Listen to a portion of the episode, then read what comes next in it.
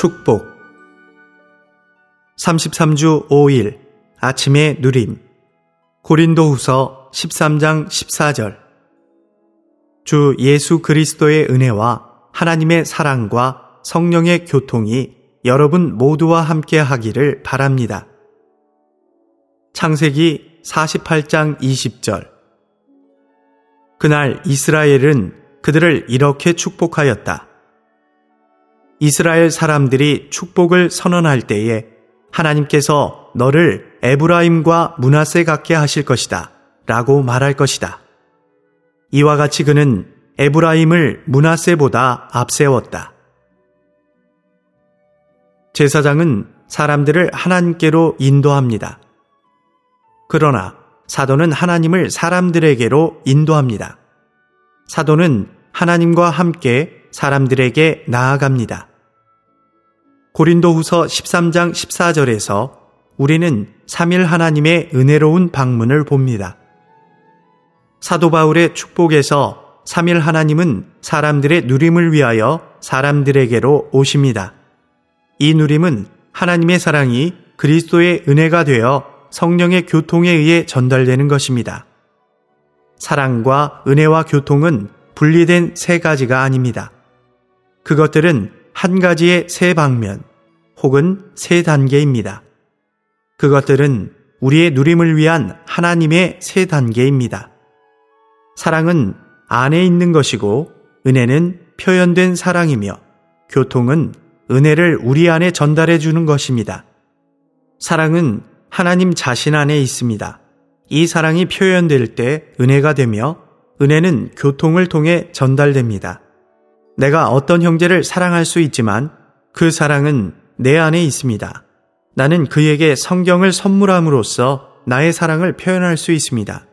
성경은 내가 그 형제를 향하여 내 안에 품고 있는 사랑의 표현으로서 은혜를 나타냅니다. 그에게 이 은혜를 전달하기 위해 나는 실제로 그 성경을 그에게 건네주어야 합니다. 이것이 바로 교통입니다. 오늘의 읽을 말씀. 요셉은 그의 아들인 문하세와 에브라임을 야곱에게로 인도했을 때 맏아들인 문하세가 야곱의 오른손 앞에 있도록 책략을 써서 상황을 조종하였습니다. 요셉은 자신의 맏아들이 가장 좋은 축복을 받도록 야곱의 오른손 앞에 두고 작은 아들을 그 다음으로 축복을 받도록 야곱의 왼손 앞에 두었습니다.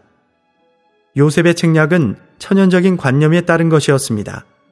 천연적인 관념에 의하면 요셉이 옳았습니다. 그러나 야곱은 그의 양손을 교차했습니다.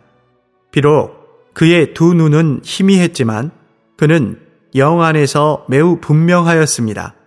창세기 48장 17절은 요셉은 아버지가 오른손을 에브라임의 머리 위에 얹은 것을 보고 그것이 마음에 들지 않아서 아버지의 손을 잡아 에브라임의 머리에서 문하세의 머리로 옮기려고 하였다. 라고 말합니다. 그리고 요셉은 아닙니다. 아버지, 이 아이가 큰아들입니다. 오른손을 이 아이의 머리 위에 얹으셔야 합니다. 라고 말했습니다. 야곱은 허락하지 않고 나도 한다. 아들아, 나도 한다. 라고 말했습니다. 그러므로 주님의 축복은 사람의 책략과 교차합니다. 교회 생활에서 나는 나의 선택을 전혀 신뢰하지 않게 되었습니다. 나는 나의 분별력을 전혀 신뢰하지 않으므로 종종 장로들과 집사들과 교회 봉사에서 인도하는 이들을 선택할 때 나의 손을 붙잡아 둡니다.